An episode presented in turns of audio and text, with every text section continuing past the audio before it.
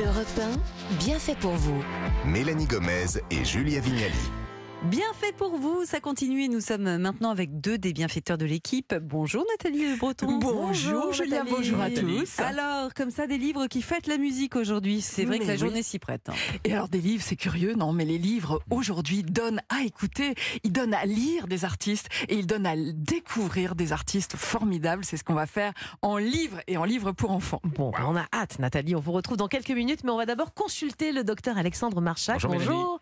Alors, Bonjour, chirurgie esthétique ou médecine esthétique, Mhm. pour qui Comment se décider pour l'une ou pour l'autre Alors, d'abord, on va peut-être reprendre les choses, parce que Mhm. c'est pas clair forcément pour tout le monde. Mhm. Quelle est la différence entre la médecine et la chirurgie esthétique? La chirurgie esthétique, c'est, elle dépend du bistouri et de l'anesthésie. La médecine esthé- esthétique, c'est presque tout le reste. D'accord? Mhm. Dans notre monde qui a énormément évolué, au début, là, sur un plan historique, les- le, le seul moyen qu'on avait de remodeler un corps, c'était la chirurgie. Ça a été développé après la Première Guerre mondiale, les gueules cassées.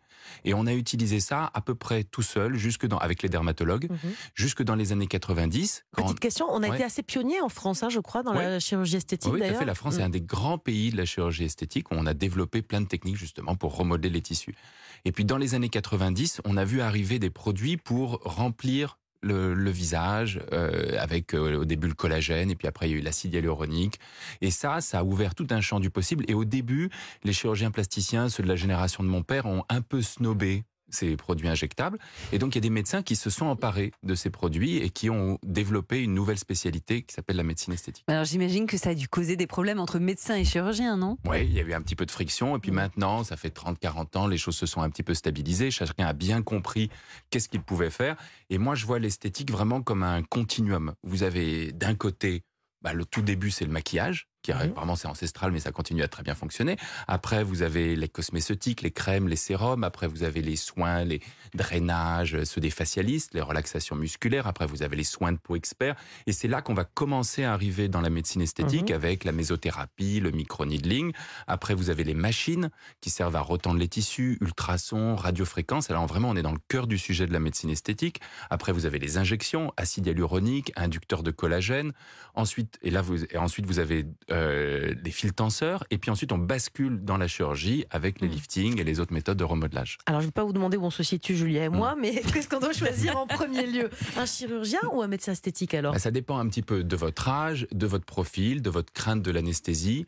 Euh, globalement, si vous avez 20, 30, 40 ans, que vous commencez, que vous Mhm. avez juste un petit peu envie de faire monter votre note beauté euh, et qu'en plus la chirurgie vous fait peur, franchement, orientez-vous d'abord vers des techniques de médecine esthétique qui donc sont faites soit par des médecins esthétiques, des dermatologues ou des chirurgiens plasticiens qui ont intégré ça dans leur pratique. Si par contre, au-delà de 50, 60 ans, il faut se poser la question de la chirurgie parce que parfois les méthodes de, les méthodes de médecine esthétique sont un peu plus limitées. J'ai juste une petite question avant Ouais. de passer à la suite, Julia. Ouais. Euh, Est-ce que justement de passer par cette case-là de médecine esthétique est d'une une des étapes, hein, j'ai bien compris, ça permet de retarder le moment où on va peut-être devoir euh, à Oui, faire appel à la sûr, chirurgie. Bien sûr, c'est sûr que Mm. si on s'entretient, Ouais. euh, on vieillit mieux. Ça, il y a, Mm. il y a pas de doute. Après, ce qu'il faut comprendre, c'est qu'il faut pas. euh, c'est une boîte à outils l'esthétique, qui s'est considérablement enrichie. Il y a 50 ans, on n'avait que la chirurgie. Maintenant, on a tout ce que je vous ai décrit. Et donc, euh, un, un- un médecin ou un chirurgien, il doit connaître toutes les étapes, à défaut de les maîtriser, parce que s'il a une boîte à outils où il a que un marteau, bah, tout ressemble à un clou. Et puis, s'il a un marteau, faut pas y aller. Euh, Voilà, Dites-moi, euh, quand même, moi, j'ai la sensation que les chirurgiens s'y Mm. connaissent quand même mieux en anatomie, non? Oui, Que mais les médecins esthétiques. Oui, mais c'est alors l'anatomie c'est essentiel pour la sécurité des patients, mais c'est pas suffisant. Et pour avoir des beaux résultats, c'est bien sûr c'est indispensable de bien connaître son anatomie, mais il faut avoir quelque chose d'autre qui fait pas partie de notre cursus médical, qui est le, un certain sens esthétique, un sens du beau. Et ça, c'est pas forcément un chirurgien, ça peut être non, un médecin tout esthétique. à fait. Il y a des médecins esthétiques qui ont un sens extraordinaire pour l'harmonie Ah et la beauté. c'est vrai, c'est Mm. génial. Mm. Ça serait bien d'en trouver un chirurgien qui a le sens esthétique, peut-être comme vous. Merci pour cette mise au point très claire, comme toujours. Allez, on continue sur notre bonne lancée et on passe au livre. À présent, les livres pour enfants de Nathalie Le Breton. Alors, la fête de la musique bat son plein aujourd'hui et vous donnez votre voix au concert, non en chantant, mais en nous proposant une sélection de livres qui vont sensibiliser les enfants au parcours d'artistes incontournables. Mais oui, et c'est vrai que les livres pour enfants ont merveilleusement euh, évolué d'un point de vue technique, euh, là aussi en donnant à écouter aux tout petits et à, hum, des œuvres, quelles qu'elles soient, ça peut être le classique, ça peut être le disco. Moi j'ai choisi de vous présenter la collection de Paco. Et aujourd'hui, j'ai jeté mon dévolu sur Paco et le reggae. Parce que à côté de moi, j'ai un petit Noé euh, qui a deux ans et qui est juste fan. Euh, livre de Magali euh, Lehuche sorti chez Gallimard. Donc 16 musiques à écouter. Et c'est drôlement bien parce qu'effectivement, quand vous vous dites, bah oui, la première chose, c'est faire écouter de la musique aux enfants. Oui, mais comment? Ah oui, avec mon iPhone. Ah Mm. zut, Euh, on n'a pas envie et il faut éviter de donner à l'enfant ce genre d'instrument. Et donc les livres viennent en excellent support. Paco et le reggae. Alors Paco, c'est un petit personnage super sympa, extrêmement joyeux. Il part à la Jamaïque, vous vous en doutez, et euh, il est très musicien. Paco, il arrive avec sa guitare dans ce pays, à Kingston. L'ambiance est là et à chaque fois, l'enfant va pouvoir appuyer sur une petite touche. Il y a 16 extraits musicaux pour se familiariser avec l'ambiance de là où est né le reggae, euh, bien sûr. Et euh, donc, il, alors, il a un petit problème, c'est qu'il a une guitare, certes. Il doit jouer au concert de Bob the Lion euh, le soir même, mais il lui manque une corde. Donc, il va évoluer. Il va rencontrer l'ambiance dans la rue. Il va rencontrer l'ambiance en studio. Regardez, ça donne ça. What's on your mind? Ah bah oui Always wanna make conclusions. Just can't you see? Donc vous imaginez la qualité, il y a 16 extraits qui parlent non seulement des œuvres, qui parlent des choristes, qui parlent de l'ambiance de danse euh, dans la rue pour à la fois expliquer ce courant fondamental et aussi revenir sur l'artiste. Donc cet album Paco, c'est un deux en un. Mais je vois que vous avez aussi carrément euh, une BD, enfin des BD pour les plus grands. hein. Oui, alors un roman, alors on va le faire dans l'ordre. D'abord, effectivement, BD, on va dire plutôt biographie illustrée. C'est un coup de cœur énorme et j'espère que vous allez le partager avec moi. Ça s'appelle Gainsbourg. C'est un livre qui est signé de, Père- euh, de Pierre Croux, il va m'en vouloir, et de Fred Lefalleur, un, un illustrateur rock comme j'adore. C'est sorti chez Baliverne. C'est une petite maison d'édition euh, lyonnaise. Alors regardez les illustrations. Si vous êtes intéressé, n'hésitez pas à aller voir euh, ce livre. Alors on se replonge bien sûr dans la bio euh, de Gainsbourg, dans son enfance, dans sa famille, euh, des euh, émigrés qui viennent de Russie, qui subissent le bolchevisme, qui subissent euh, les luttes contre les juifs, etc. Il se retrouve en France. On va le voir notamment devoir se cacher dans la forêt quand la Gestapo débarque, etc.